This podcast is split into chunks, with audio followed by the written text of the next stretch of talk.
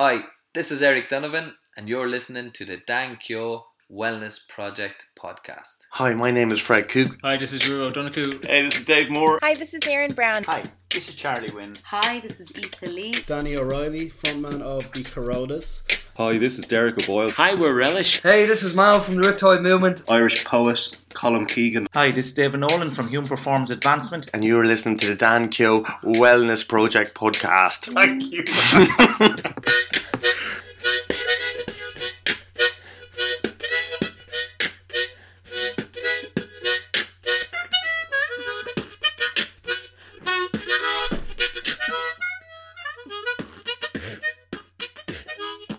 guys, welcome to episode 31 of the Dan Kyo Wellness Project podcast. I am delighted to have a good friend of mine, the Lily White Lightning, Mr. Eric Donovan, father, brother, son, boxer.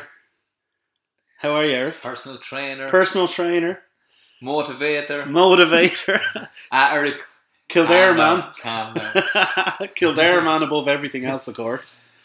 Yeah, How are you thanks. Ah, I'm good, good, Dan. Yeah, thanks for uh, thanks for having me here. Uh, Yeah, no problem. I've been meaning to do this for, for quite some time. We just uh, our schedules just kept clashing, but uh, But we're here now, and that's all that matters. Yeah, no better time than the present. Yeah, and I'm delighted to uh, to have you on the podcast after a lengthy break from my podcast, in which I was kind of going through my own period of loss, difficulties around my own wellness. So I'm absolutely buzzing to be kicking off. I suppose you could call it the second instalment of the Dan Kyo Wellness Project. I did the first thirty, and you're 31 now, the 31st guest, Wow, including same. the main man Danny O'Reilly from the Coronas, who rocked Kilmainham Gale or Kilmainham um, Hospital last Saturday mm. night. Absolutely floored that. He's a legend, isn't he? Absolutely amazing. And uh, of course, our mutual friend, mm. which I think is a nice place for us to start actually, how me and you did meet was through former Dan Kyo Wellness Project guest Charlie Wynn mm. and the I'm a Friend initiative. So, do you want to give the listeners a bit of background as to how you came to be involved in I'm a Friend?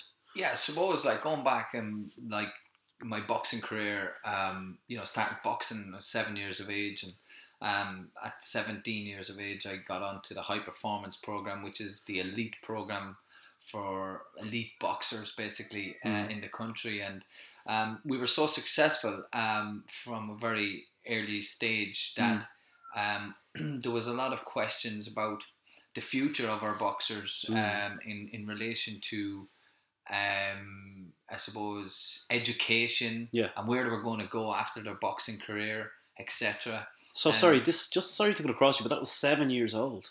You you started on that program Well, no, I started boxing as a, s- as a seven-year-old seven-year-old kid, but when I was Yeah. 17, I got onto the high performance program. Still a very young age to be having that much pressure. I can imagine. Yeah, very young, but like you know, boxing is a working class sport. A lot of boxers, Mhm. not them all, but a lot of them would uh, sacrifice education to put everything into into boxing. Mm. Um, you know, they would come from tough backgrounds, tough environments, and uh, you know, excel in the in the sport of boxing, which is you have to be kind of cut from a certain cloth to kind of partake in it. Mm. Um, and I suppose going back to, yeah, I- know I'm tracking back a little bit, but just to kind of amalgamate everything together, um, there was questions about the future of our boxers. You know, it would look pretty bad if we had Olympic medalists and world and European medalists Mm. being unemployed after their boxing career with no avenue to go down. You know, to kind of have a, a career after boxing. So was that a crossroads? Would you say?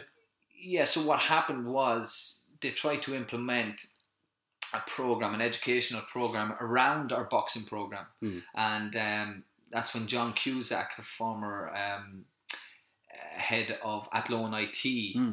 Uh, came on board, and we, we we got something set up there. Sadly, it didn't materialize, but we were working there for a few um, a few weeks, few months. It seemed pretty positive, but I think the success of the Beijing Olympic Games Yeah. kind of people got carried away from that and kind of lost focus of the bigger picture. Right. And um, but John Cusack was a great guy and still is a great guy, and he's he's he's a, he's remained a, a close friend of mine. And John Cusack introduced me, he called me up one day and, and told me about I'm a Friend Mm. and Charlie Wynn. And he set up a meeting with both of us and he said he'd like to introduce me to Charlie. So upon meeting Charlie, um, I was really struck by his inspiring story Mhm. and this amazing initiative that he set up, which is um, you know the I'm a Friend anti-bullying initiative, and And obviously, it's in line with your own personal values. absolutely, and how simplistic it was, and how great it was, and how valuable it, it can be in society, And how needed it is. Absolutely, and um, I mean, it's it's it's a it's a it's such a brilliant initiative that I wanted to be a part of it. Um, Yeah. and I thought maybe I didn't really know what I could offer, what I could do. Mm. Um, but when Charlie asked me if I would like to become the boxing the ambassador, Sporting ambassador for. yeah, he started out Hmm. initially as the boxing ambassador for right. a friend, yeah, Okay. and uh, and that grew it- into yeah, all it sports. grew rapidly into sports ambassador, like you know. But still, still sometimes I Mm. I wonder, you know, what what I can offer because um, I, always, I don't really look at, at I don't really look at myself, and I know I introduced myself at the start as an inspirational person, a motivator, or whatever. Yeah. But I, ha- I find it hard to see that in myself. You times. still find that difficult to this day, do you? In spite of all the work that you've done, particularly over the last couple of years. Yeah, I tend to be cu- quite good at giving advice and let's say motivating or Yeah. what, what have you, and trying to inspire people. But I find it hard to apply that to myself. Yeah. Even though I know what's the right thing to do at times, I Mm. just find it hard. I well, you know what's right to help. Oh, you know what's right to do to help yourself. Yeah, I know what's times. right to do. Yeah, I just struggle with implementing it at times. You Yeah. know, You Um, know that's been like a consistent theme across every single episode that I've recorded. Because Yeah, I'm we surprised. because we I, I'm loath to tar everybody with the same brush, but I can only and I can only speak from my own experience and all of the people that I've spoke about this to across doing this podcast and in my job as working with homeless families and now working with kids who are leaving um, the care system in Ireland. You know, we have a negative bias and we find it very difficult to look within, give ourselves props, build ourselves up. It's I don't know whether it's an Irish thing. I don't know whether it's a human thing. I haven't figured that one out yet. Mm. But I have not met one person who doesn't find that difficult. Particularly when you have the role of being a motivator. Mm. Do you find that there's a there's kind of a mismatch there? Like, do you feel kind of Yeah, you have to be very careful, I think, in this country with bigging yourself up and being proud of your own achievements. Like I try to tell people, like stand up and be proud for what you achieved because even in all of the successes that I've had, Hmm. nobody understands what it took Yeah. to achieve the success. And wh- whether that's in sport, in business, in school, Hmm. whatever, stand up and be proud. Be proud of your your leaving cert results, your junior cert results, your your your college results, your sporting achievements. It the friends you it- make? yeah, absolutely. It doesn't even the the job you got. Mhm. It doesn't matter. There's no you can't quantify success. I, or the goal is no goal has no limits. Like Yeah. uh, actually joining a gym might be a, a, an achievable is a goal to me. Yeah. Going to a class is a goal to me. There Yeah. is no goal too big or too small. It's just about taking action for yourself and being proud of yourself. We tend to we tend to struggle with giving ourselves a bit of credit. We focus on what we're not doing instead of giving ourselves a bit of credit for Yeah. what we are doing. Like I'd have people join in the gym and they might turn around and say to me, God, I've not I've done nothing for the last six months. I tell you, you hear that every day. All the time. and they might have done a great week with me and they'd be Yeah. like, focusing on the last six months. I said, Well, you just done Yeah. a week's training.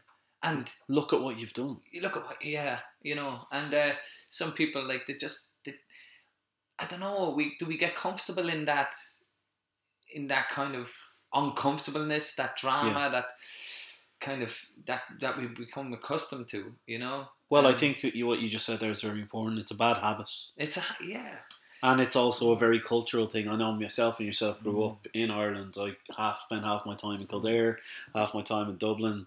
And by Jesus, you can't be fond of yourself. No, no, Like I was having a sandwich Mm. in Temple Bar one time. I was sitting down having a sandwich, and someone who I work with walked by me, looked at my big sandwich, and said, "Fond of yourself, aren't you?" And I just kind of I looked down at the sandwich. I looked up at my friend, who I, I really like this person a lot. Yeah. But it's a really good example of that kind of dynamic within Irish society Yeah. of don't you get too big for your Don't, boots. yeah, we're very opinionated as well, aren't we? But Yeah. uh, So I can understand where where you're coming from in terms of having achieved so much at such a young age and not feeling comfortable hmm. giving yourself the props. Would you say that's accurate, sir? Yeah, well, I get asked to go and speak to students in schools, and I get asked to speak to sports teams, football teams, Yeah. and um, I share a little bit about my story, about my life, and how I got to where I got to because my own school and background wasn't that great. I left school at fifteen. Mm. There was no real emphasis on education when I was younger, growing up, and I struggled really a lot.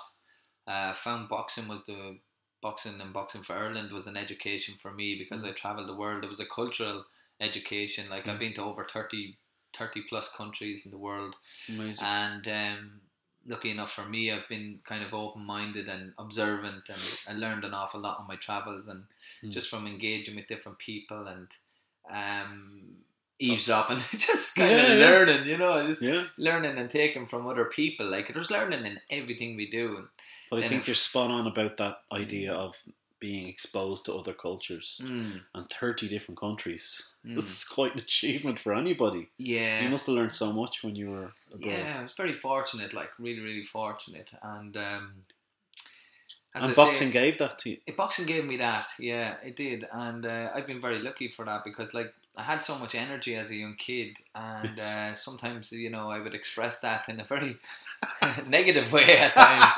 um, as as as you kids can tend to do if they Yeah. don't have a focus. But uh, Yeah. you know, boxing kind of um, helped me to channel my energy into something really positive. And um, the, the, the, the one good thing about that was boxing training was only on two nights a week. So Yeah. that gave me two hours a week where I had something really, really positive. And what then did you do to fill the rest of the Outside of that, yeah, it was just, uh, don't want to talk about it. Like, Yeah, but uh, yeah. it was kind of like, yeah, I, Yeah. it just, So it was an amok. education in itself, though. I'm sure in, in discipline, in focus, in where you, you know, where where do you put your focus when you are in the ring? How do you achieve your goals as an athlete? That must have been something that took you away from, as you, uh, as you politely said, you Yeah. weren't, you may not have been engaging in some things that you were entirely happy with, yeah. but you had those two hours a week. Was it Mm. the discipline and the focus that attracted you to boxing, or how, how did it come about? Yeah, I just loved it from the moment I went into the gym. I loved everything about it the noise, the smell, the environment. This, you just, and then, you know, to top it all off, I was pretty damn good at it. Yeah. And uh, so, if you weren't good at boxing, that can be a very, uh, very lonely place to be, a very uncomfortable place to be. But I, I, I took to it like a duck to water, you know, and Amazing. I excelled at it from a very young age. So, and that's the that's the funny thing. You don't really like from me from me as a child growing up. I didn't really know what I wanted. All I knew is boxing was something that really excited me, and Yeah. I loved the attention that I got from it. From Was it the positive reinforcement Yeah. from coaches and colleagues and Mm, peers? the feedback, the Mm. attention, the credit, Yeah. that type of stuff was, you know, I felt because I didn't stand out in school, I Mm. didn't stand out in, you know, in, in other areas of my life, but I stood out in a boxing club. Mm. Yeah. I was, I kind of had an identity, Yeah. and that became my identity. Mm. Um, so I excelled through my boxing career rapidly, and um, and it's funny enough because as I as I kind of say pr- project now into my life right now, Yeah. boxing has opened up a whole other many many avenues, Yeah. paths like let's say like nutrition, Yeah. well being, Train, uh, training others. personal training, uh, fitness, Yeah. and these are all kind of incorporated into one another. And you know, and media work has come Yeah. in, into my my pathway as well Yeah. that I really enjoy, and then the I'm friend work as well, which is Yeah. it's it's it's all positive stuff. And So- podcasts. and podcasts, yeah, it's like you know, it's it's just great because when Yeah. you look back, it's funny you don't know. Sometimes people don't realize they don't know where they're going. Like even maybe people starting out in college, they don't really know where you know where, what direction to take or Yeah. whatever. But that's okay. It'll all make sense. You know what I mean? It'll all it'll all if you just keep doing what you really love doing, what you enjoy doing, Mm. then other kind of opportunities and pathways will present themselves. Well, I think that's one of the most important lessons in relation to feeling good, feeling well. You know, a lot of people don't have that thing in their life that they absolutely love or they feel they're good at. And I don't know whether there's a fear there that stops them from trying to find out what that is. You know, you hear people all the time, they live for the weekend, they hate their job, they don't have um, interests because they're too afraid to put themselves out there and take that risk to get there. So when I hear you talking about though what boxing gave you as a child and now into an adult. Um, it's the same dynamic that I feel with music and creativity and the work that I do with vulnerable people. You know, Hmm. it's something that sustains me, and I feel so blessed and lucky to have that in my life as well. Mm. Because you really feel that you don't work a day when you're doing something that you love. Would you agree with that? Yeah, I do. I definitely agree with that. See, some people might look at boxing and they might look at me and say, "How do you do it?" but for me, it's the most comfortable thing in the world for me Yeah. because I've been doing it from such a young age, Mm. and we can become very comfortable in the things that we've done. But if the things that we've been always been doing, Yeah. but if we if we really want to challenge ourselves, and sometimes that can just be a fantasy, but we're too reluctant or too afraid to maybe take the, the gamble or Yeah. the risk uh, to go for something. But we should dream big. Um, Hmm. I mean, one thing that scared me was the idea of college and leaving cert exams and all that. Like that's why I dropped out. Like at fifteen, I was really, I just was out of my depth. You know, I was falling behind. I was, I my I was so disinterested. Mm. Um, but as I got older, I started to realize the importance of education. Yeah. And how valuable it is, and that Mm. there is no weight at all to carry when you have an education on your back. Yeah. Um, and But so at 28 years of age, I decided to go back Uh-huh. into third level education.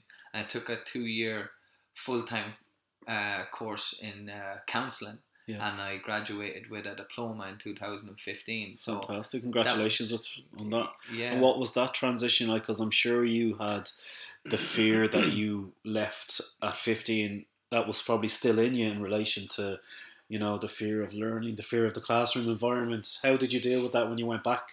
Yeah, it, it was. It was. I, the thought of it all was more daunting than anything else. Hmm. But again, I had to assess the situation for like a bit of rationale behind it, Yeah. and, and and and I came to the conclusion that no matter what you want in life, there has to be a risk reward element to it. Yeah. And sometimes, most time, the bigger the risk, the better the reward. Yeah.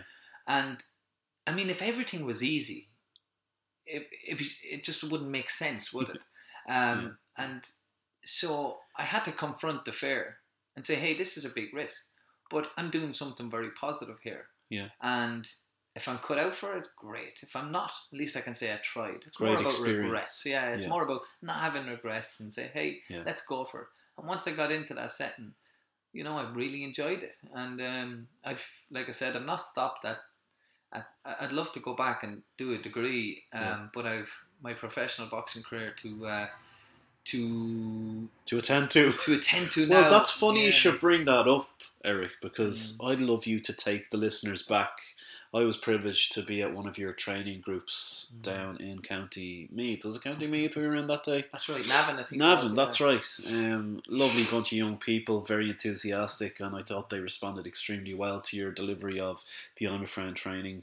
Um, and you told them a story that day that blew my chops off because I had known you for probably six months at that stage, but I'd never heard the story. Would you mind taking the listeners back to, to that story that you told them about your experience abroad in was it Russia? Uh, Kazakhstan. Kazakhstan. Yeah, suppose it was the journey I had of self discovery in Mm. Kazakhstan that actually gave me the confidence to go into third level education. Um, so in 2012, I was coming to the end of my amateur boxing career. I was kind of wounded in the sense that I didn't qualify for the Olympic Games for Beijing or London, so I was k- kind of feeling quite low Yeah. and sorry for myself. but there was this new profession, say profession, new uh, boxing program set up by the World Amateur Boxing Association, Yeah. which is called the World Series of Boxing, Mm. which gave amateur boxers the op- the opportunity to box in a professional capacity, but still keep their amateur status. Yes. So it's amateurs boxing amateurs basically in, Yeah. in, in a professional game. Yeah. But there was only twelve franchises in the world that had signed up to this program at this time. Um, so you couldn't automatically partake or join. Yeah. You threw your name into a hat I or a draft and hope you'd Yeah. be picked out. And uh, for me, I just threw my name in and just said, "Hey, I'll see what happens." Um, personally, if I was to be selected, I was hoping to be selected by it, Italia, Italy, Italia Thunder, they were called. Yeah. Um, simply because they were sponsored by Dolce Gabbana, and you got the best of Dolce Gabbana gear. So, see where my priorities were. yeah, Um, you, you could be a style icon if you wanted. yeah. Well, um, lo and behold, I got a phone call off my coach uh, about a week later. Yeah. Like there was hundreds of boxers putting in their name into these drafts, so I didn't really think I was going to be selected. But my coach rang and said, "You know, you've been picked for the World Series of Boxing." And I said, "Oh, brilliant, fantastic." Um, who who picked me? And he said, "Um, Kazakhstan." yeah. And I was like, "All right." it's just funny, you know, it's the whole Borat thing. Yeah, what makes know, it even more funnier is what makes it even more funnier is um, I only watched the film Borat a couple of weeks beforehand. And, oh, it uh, was only released around that, that time. yeah, and which is which is quite sad as well. Um, and and it it was quite offensive to the Kazakhstan Of people because was, I believe yeah. Borat wasn't even filmed in Kazakhstan. No, it was in Pakistan or something. somewhere like that, that. Romania or Yeah. somewhere like that. Apologies to my. Kazakhstani uh, uh, listeners. We, no, no, no disrespect there. Absolutely not. But uh, you know, I, I I had a week to make the decision. So that phone call, there was a lot of emotions involved. there was huge so- amount, yeah. You know, like, Mm. oh my god, I, I nearly forgot that I applied for this whole thing, and now you're you're you're tasked with this opportunity, or you're given this opportunity. And was it a big decision to to accept it? Uh, it was. It In was a monumental. what you were doing in your life yeah, at that, it was, a, at hu- that time. it was a humongous decision because um, all of my life I travelled with the Irish boxing team, full support team, physios, Yeah. doctors, nutritionists, coaches. We we we had a full professional team, and of course, excuse me, all my teammates. Yeah. But this trip to Kazakhstan meant I was to travel alone Mm. and the deal with Kazakhstan was you couldn't go back and forth. They Yeah. wanted you out there Yeah. permanently. So I had a week to decide, and um, lucky enough, another Irish guy had been picked by them as well. Ah, okay. So I said that will help me help me out a little bit. Hmm. Um, so he travelled out first, and I, I I said, look, it's a once in a lifetime opportunity. Yeah. I'll go for it. See what happens. So yeah, see what happens. So I went out there and it really it was wow. It was just uh, it was like another world. We flew into Almaty, which is um the, the former capital of Kazakhstan, Yeah. and uh, our base was uh, just at the the foot of the Almaty mountains, and um, lo- living in log cabins basically, and it was really rural rural part of uh, of of of Almaty as well. And, was uh, it was it in winter time that you flew I out? flew out in? October and it was kind of plus 30 degrees, which was really good. But Yeah. two months later, it was minus 30 degrees. Yeah, yeah. yeah, it was kind In of the like blink wow. of an eye, nearly. Yeah, Yeah. but the transition there was very, very difficult. And for my old Irish uh, teammate as well, Tyrone, very difficult for him as well. And both Yeah. of us struggled because I suppose we're out, taken out of our comfort zone, taking out of our familiar f- Yeah. familiarities. And, uh, And the- as you the- said, you were so used to traveling in that insulated environment of the fully professional Irish amateur boxing Mm. team. yeah. So it was nearly like the opposite of that scenario, was it? Yeah, and the way. language barrier and all that was difficult as well. And I suppose the military type, military type style training, lined up every morning, half seven, Oh, okay. lined up, shake hands with everybody, dobra utra, dobra utra, good morning, good morning, Yeah, yeah. and and then you go for breakfast, then you train in the in the in the in the late morning, and then you train again in the afternoon, and then it's just like Groundhog Day every day. And uh, then So it was like a military camp. yeah, then on a Sunday you go into shopping centre. But the sparring was so tough. It was really, really, really tough. Like I got dropped with a body shot on my first day of sparring, Oh and I kind of felt like when before I got into spar, I kind of felt like there was a lot of of of a of a kind of attention around my my sparring. and people were gravitating towards the ring. Right. Coaches were kind of congregating, talking to see what this guy is really like. And I felt okay. I got to prove to them now that they picked a good one. Yeah. And um, you know, they flew me across the world to come here and box for them. Yeah. So I got to show them. Yeah, And so I was just like disheartened when I got dropped with a body shot. Yeah. And even walking out the gym that day, I didn't really have, you know, when you're with the Irish team, you normally have somebody to kind of confide in and yes. and and get support from and feedback. But over there, you don't really get much feedback afterwards. And then, of course, the language barrier was difficult. But that must have been a very lonely place Yeah. after after that day, particularly. yeah, because I started to question myself then when I was out there. Do I really want this? I was I wasn't getting the tournament was well and underway, well up and and, and going, and uh, I wasn't really getting uh, picked to Yeah. fight.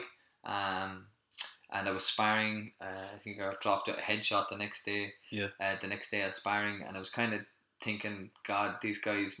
I was thinking that these guys must be thinking they've, they've wasted their time Right. with me.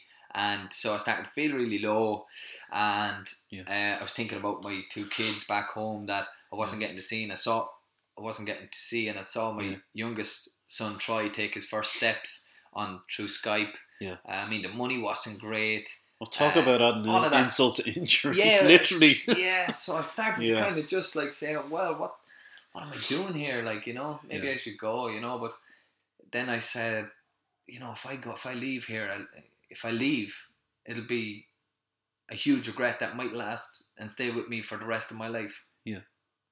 And I was very con- I was very close to leaving. I was contemplating getting out of there, making my exit, but I had to start coming up with a a kind of a, a, a reason or an excuse of why I left. Yeah, Yeah, because I know, I know. Look, people will say, you know, well, why, why didn't you cut it out there? What happened? You know, Mm. and rather than tell the truth, you know, you might come up with something. The money wasn't good. The language barrier was too difficult. I missed kids. I got homesick. Whatever. yeah, just to get through those conversations. Yeah, you know, and I just, I was, I started to think about, oh, God, I'm gonna have to be justifying myself when I got home now.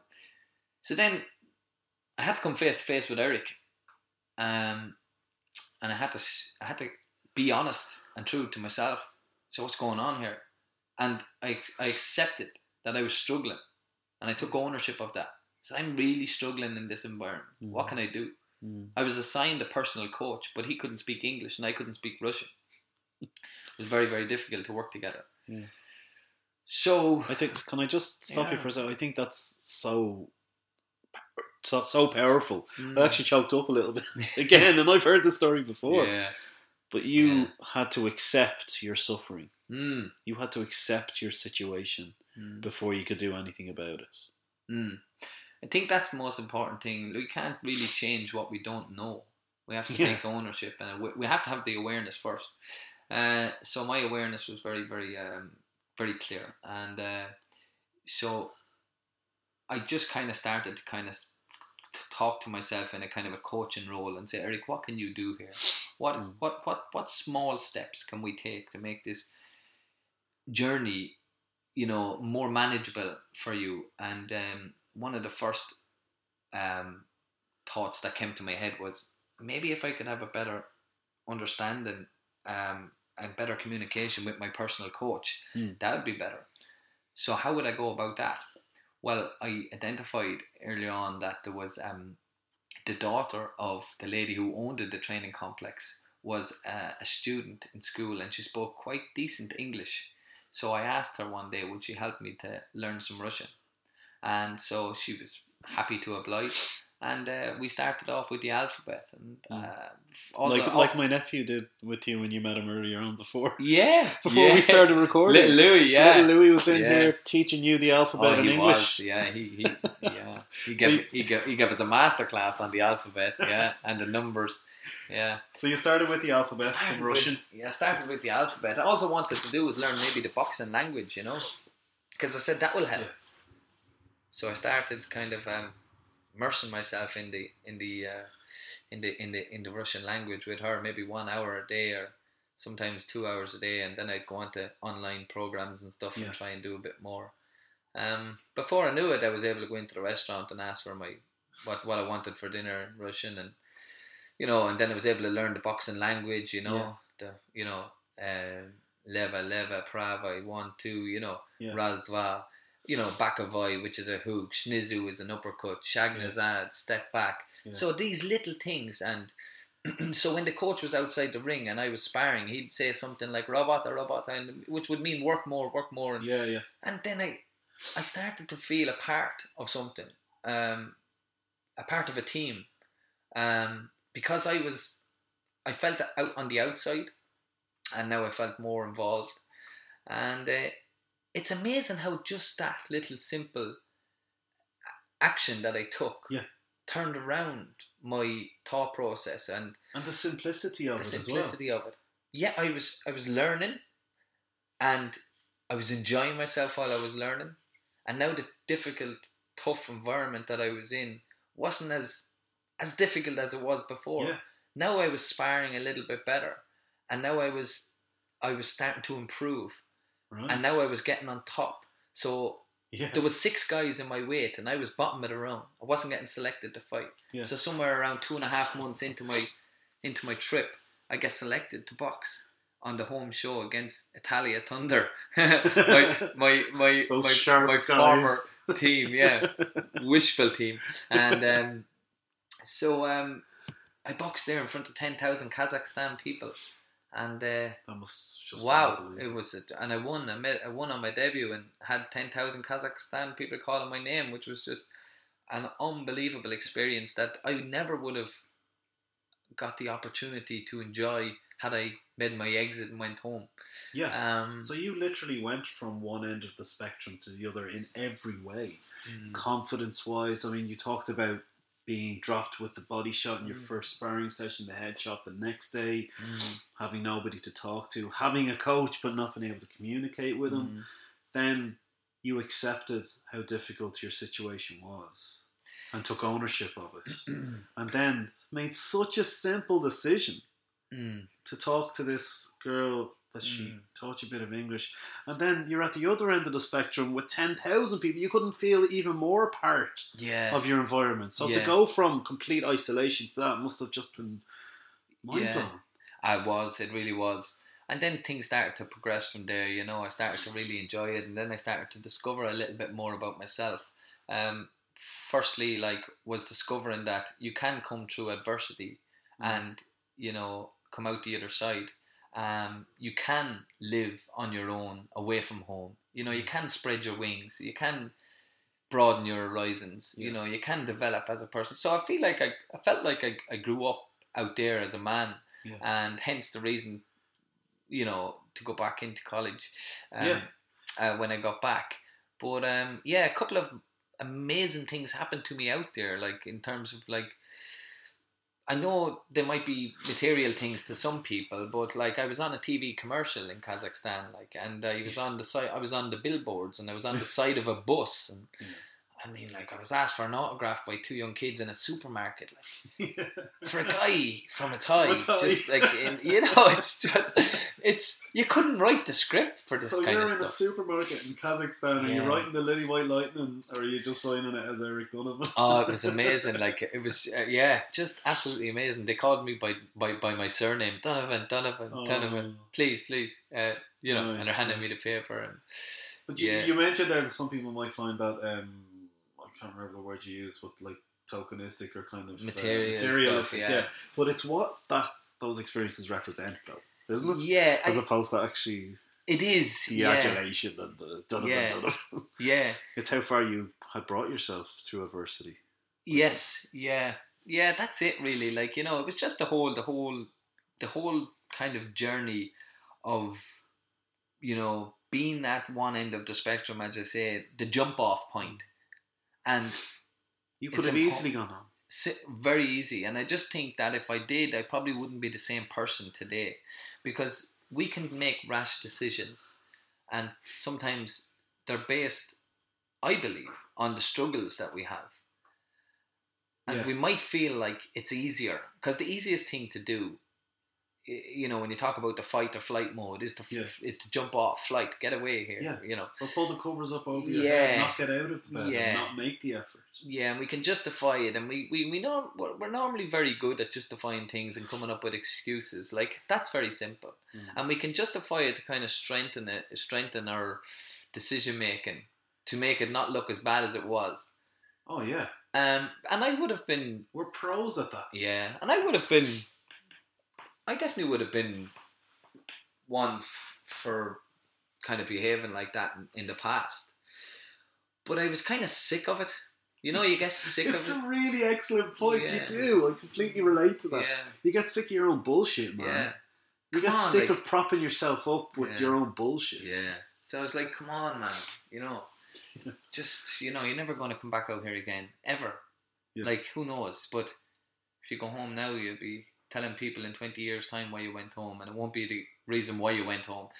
So I just kind of, you know, grew a pair and got on with it. Yeah. It literally is. It's a fantastic story, I think, because of what I mentioned about facing the difficulty and not, um, you know, not not Mhm. being succumbed by it.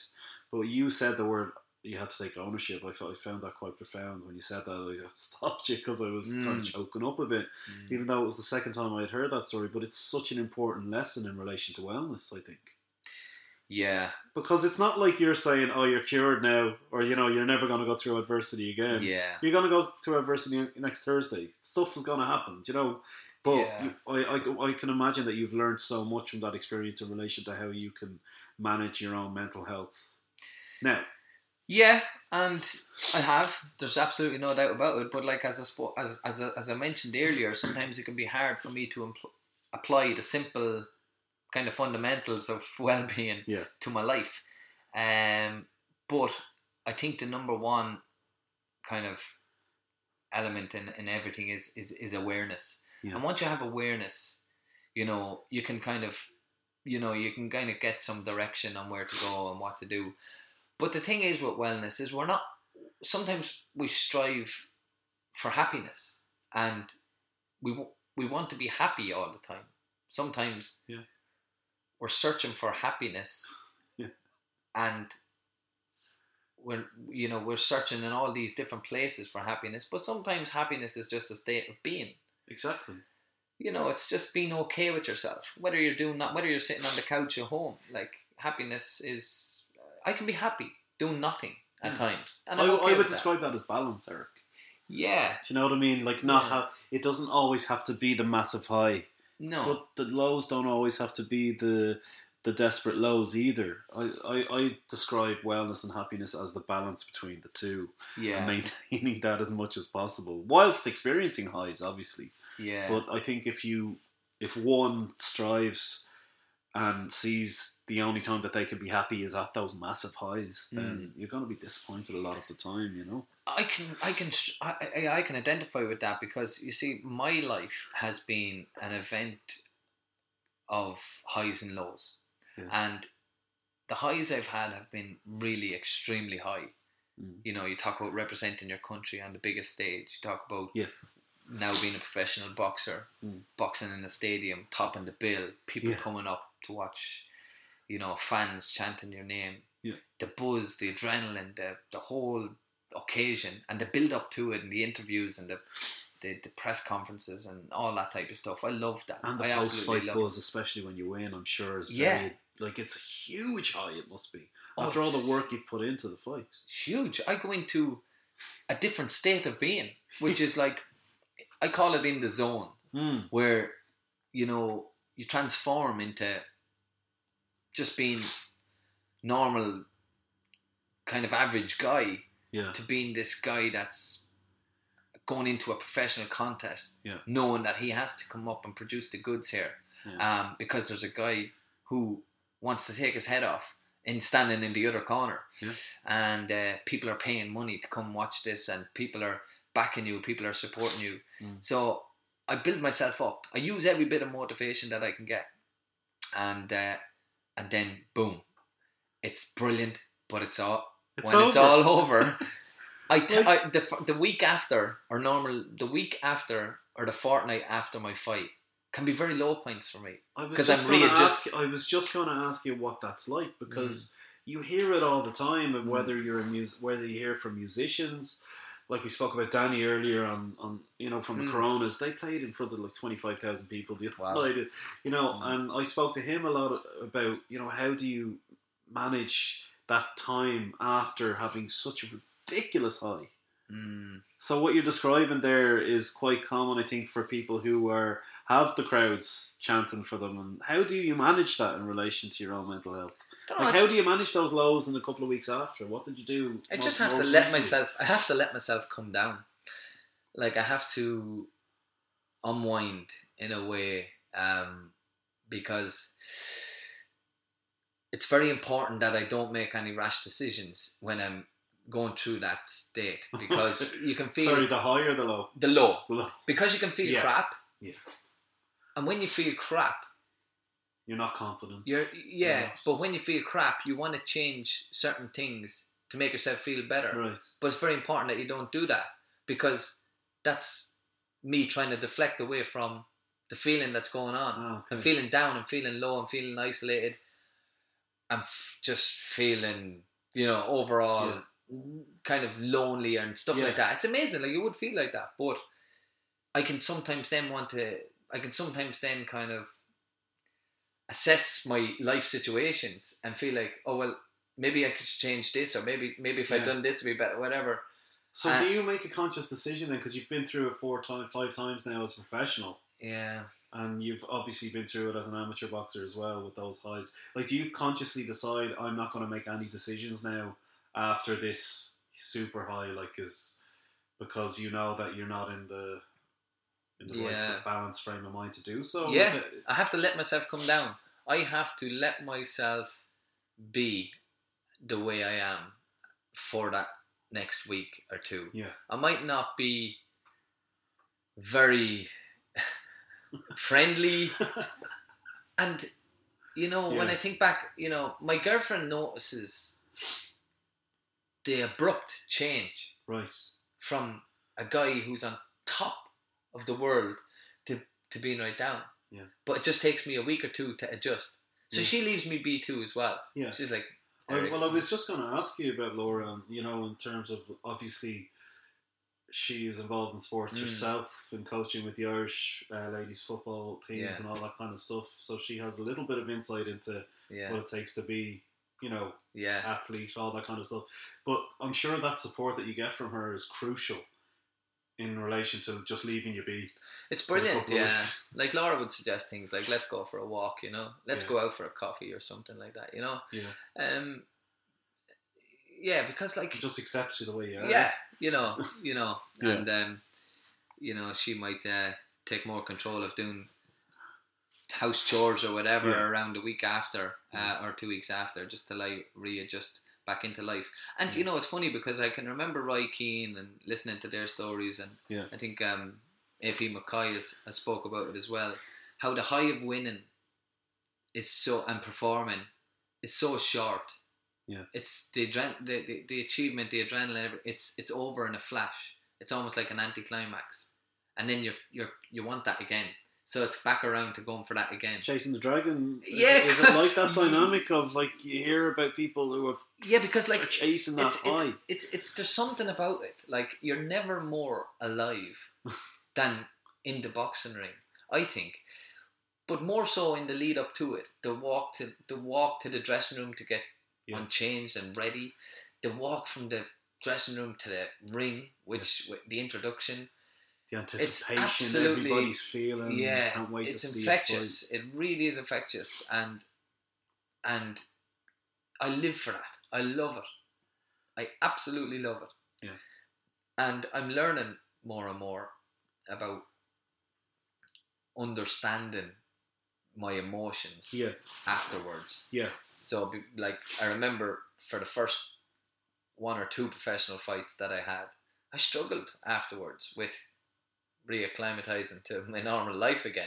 yeah, You know, um, even though like I'm not boxing you know, for any major titles, world titles, or anything yet. Yet. But it's I'm just- yeah, yet at the end yeah. of that sentence. But it's just I treat every fight like a world title fight. I treat every single time I get into the ring like it's you know the biggest fight of my life. Yeah. You know, so I get really up for it. I I come down an awful lot of weight. I sacrifice an awful lot. Yeah. I go into the zone, and then of course I have to.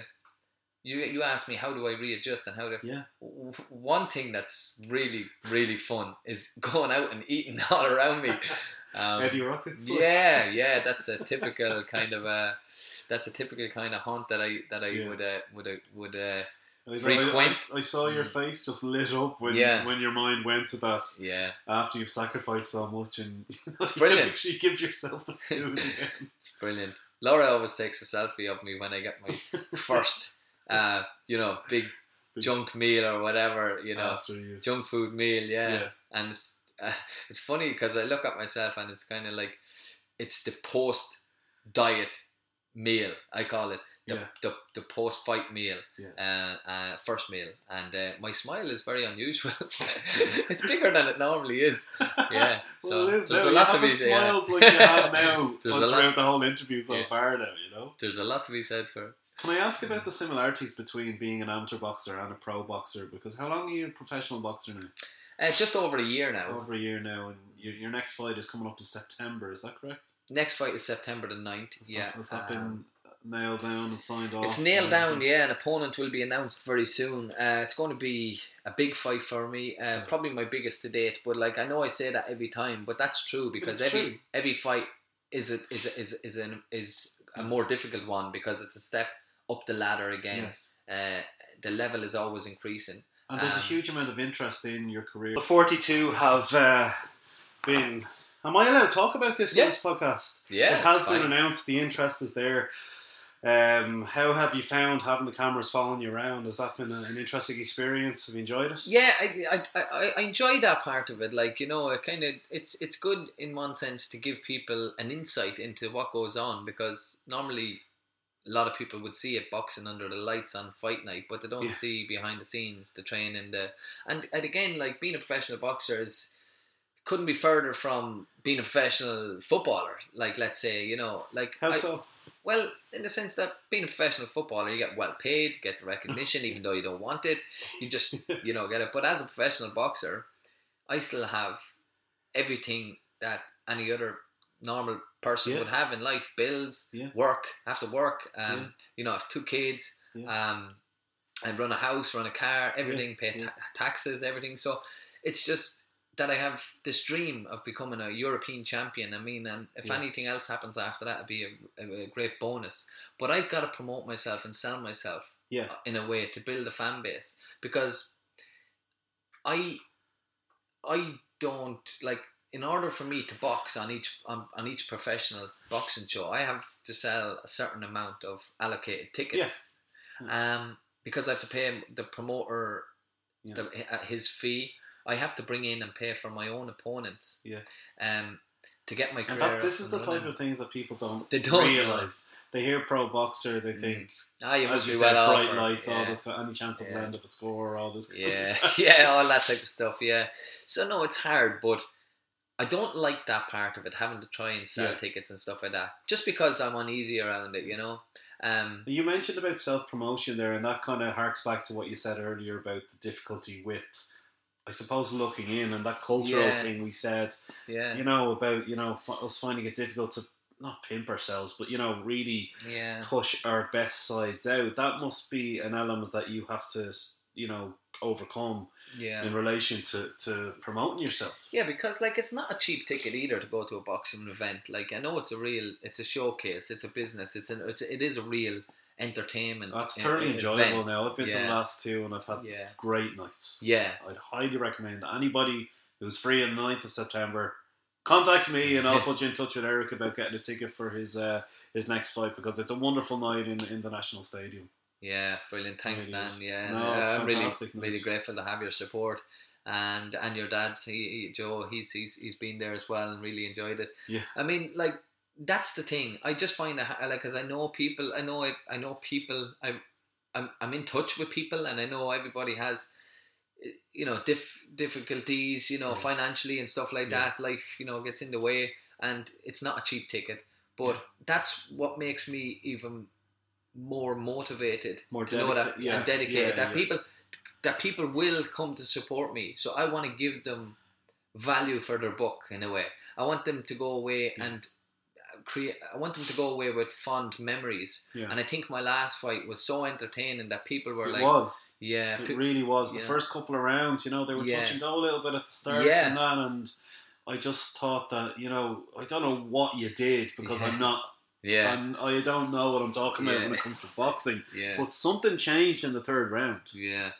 I, don't know whether, like, do you want to explain to, to Just me, or is it a big secret? No, it's not secret. It's just like you have to dig deep because, like, at the end of the day, the other guy in the, the other your opponent, like, he's not there to lose. Who, nobody would step into the ring to lose. I certainly wouldn't anyway. Yeah. And he he tried. certainly wasn't. He no way. He, he got up off the ground twice and tried to come back. And each time you look at a boxer, when you give him your best, and he falls to the ground and gets back up, yeah. you know, it, it, that can be a little right yeah, head? can be a bit disheartening. But uh, Yeah. you know, the flip side of that is I love it. I want to be involved in the drama, the Yeah. dramatic fights. The, the fights that have different stories where you're Yeah. under the cosh, then you come back, you're on top. Because That's exactly what struck me about Yeah. that last fight, as opposed to the one before. You, Mm. you know, it was it second round, round knockout. It was my first time seeing you. Yeah, that was Um, over quick. Yeah, but I love I love having I love having somebody that comes and is hungry as hungry to win the fight as you are yeah. because now you know you've got an entertainment. You probably don't now. know this. I didn't say this to you, but myself and my friend Bobby came to the fight the last Mm. day, and uh, he was dancing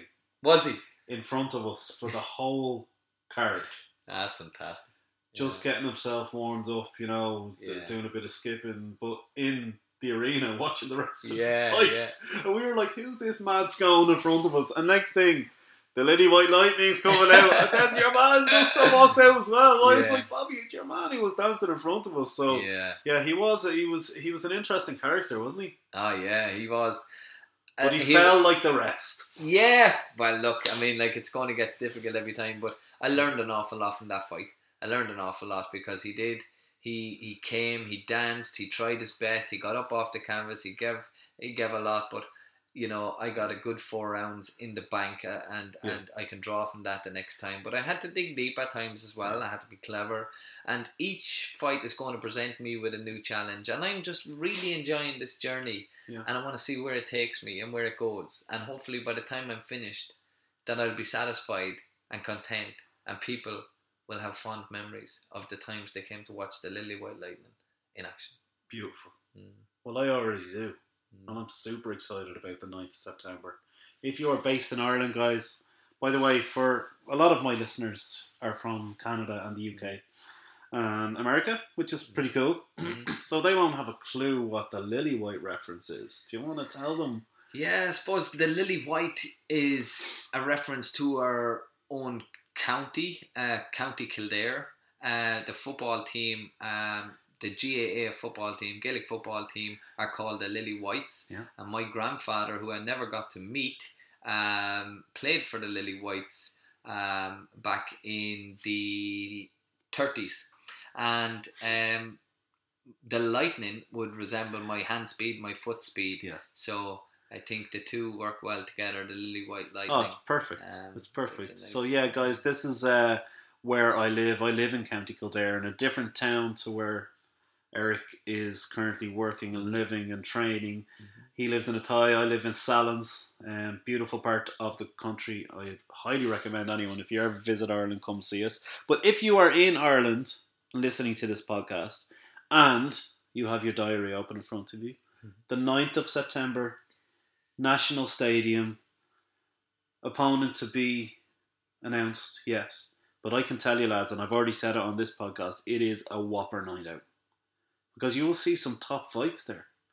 I couldn't get over the quality of the boxing. yeah, it's really really good. we now. watched it from start to finish. We were there early, you know? Yeah, pro boxing is really taken off in the country now. Yeah. Um, I mean the the the, the exposure and um, the fights, they you know they're, they're they're they're coming thick and fast. There's a lot of promoters taking up the role. It's a big job to be a promoter, professional boxing promoter, because it's it's a huge risk as well. And we're always dependent on people to come and support us, and that's just the reality of it because it's an expensive event to try and set up and take place. There's a lot of overheads, Mm. and um, but one thing that's good for us is that we're being, you know, we have got a stage now um, to kind of showcase our skills, Yeah. and And it's the growing. 9th of September is the next stage for me. and it's Um, growing and growing. I've seen it grow. Mm. And I'm only new to it. Yeah. I've seen it grow. Yeah, yeah, and like I'd love to bring back like you know the glory days of like we all watched Bernard Dunne winning his world title. Like you know, nothing is impossible. Like if you really apply yourself to your trade, you believe in yourself. Look at what Conor McGregor is doing. He's just transcending the whole uh, prize fighting biz- industry. Yeah. he's turning the whole thing up on its head. It's absolutely crazy. It's so But- nuts that I don't think I, I don't even know what to say about it. Yeah, but but I I have absolutely nothing but admiration for him because he has done that off his own back, Yeah. believed in himself, Yes. put it out there, and he took a big risk as an Irishman, I suppose, by performing the way he has been in front of the camera right from day one. Yes. Because the Irish people could have turned around and said, "Ah, he's full of himself. Good luck." They did. in a way, the but start, the, yeah, it? but what they done, what he he he didn't just talk the talk; he walked the walk, and people then have changed their mind. I personally changed my mind on him, Yeah. and I've grown to like him, Yeah. and I'm very entertained by him, Yeah. and I just think what he's done by getting a fight with Mayweather is the most- absolutely unbelievable. I just can't believe it. It's mind bending. Mm, Whatever about like you, all you're gonna hear between now and then are the guys who love MMA and the guys who love boxing, giving their their side of it and Mm. Yeah. how and how Mayweather's gonna either run away from him or he's gonna pick him off, have him down in the third, and that'll be Mm-hmm. it, game over. He's still walking away with a hundred million and going back to fight some Russian in Russia Yeah. in the MMA in December. yeah, Like it's nuts. yeah, it is. His is a story for the ages. Oh, for the ages. Unemployed electrician on the dole I tell you this though, to where he is. If know? he beats Mayweather, I would probably put it down on an equal par as Leicester winning the Premiership.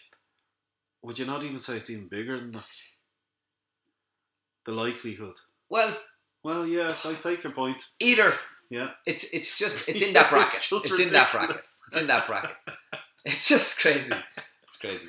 Well, guys, isn't Eric just wonderful? I have had the best time talking to him in episode 31 of the Dan Kyo Wellness Project. I would like to extend my huge and massive and never ending gratitude to you guys for sticking with me. I know that I built up a lot of listeners through episodes 1 to 30, and I apologize for maybe not having as been as consistent as you guys would have liked, but the fact that you're listening now really means the world to me because I have come through a pretty difficult time personally.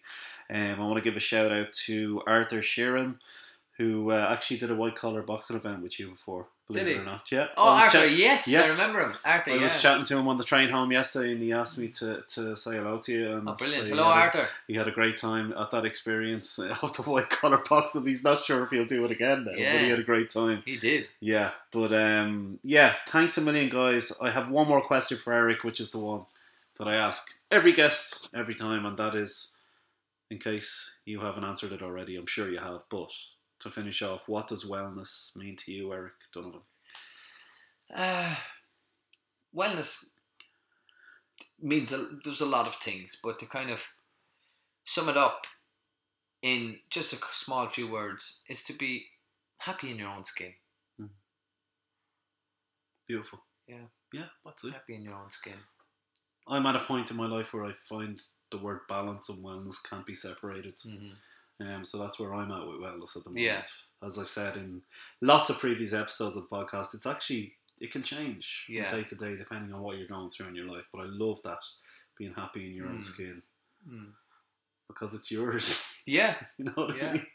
it is. And as It you is. rightly said in uh, earlier on the episode, you have to take ownership of your difficult situations in order to gain the awareness, which you said. Unless you have the awareness, you're never going to be able to make those small incremental changes that you need in order to be happy in your own skin. Mhm. So seek the awareness, guys. I'm still seeking it. And I'm getting lots of support from my beautiful family and friends, my nephews who uh, interrupt podcasts and teach Eric the ABCDs. Um, but yeah, Eric, thanks a million. You're a star, and uh, I wish you all the best. And thanks for coming on to the podcast. Thanks for having me, Dan. Thanks for being a supporter of mine.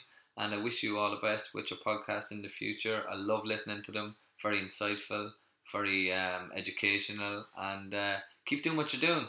Enlighten us. Thank you. Let's do it, man. hmm Hey, this is Danny from the Coronas. This is Niall Manelli from the Performance and Fitness Academy. This is Karen Preen from Deadlifts and Red Lips. Hi, this is Stephen Obar from Obar Muscle. This is Jason Kaufman of Jason oh. 2.0. This is the personal trainer Dominic Manelli. Hashtag the way of Dom. And you're listening to the Dan Kyo Wellness Project podcast.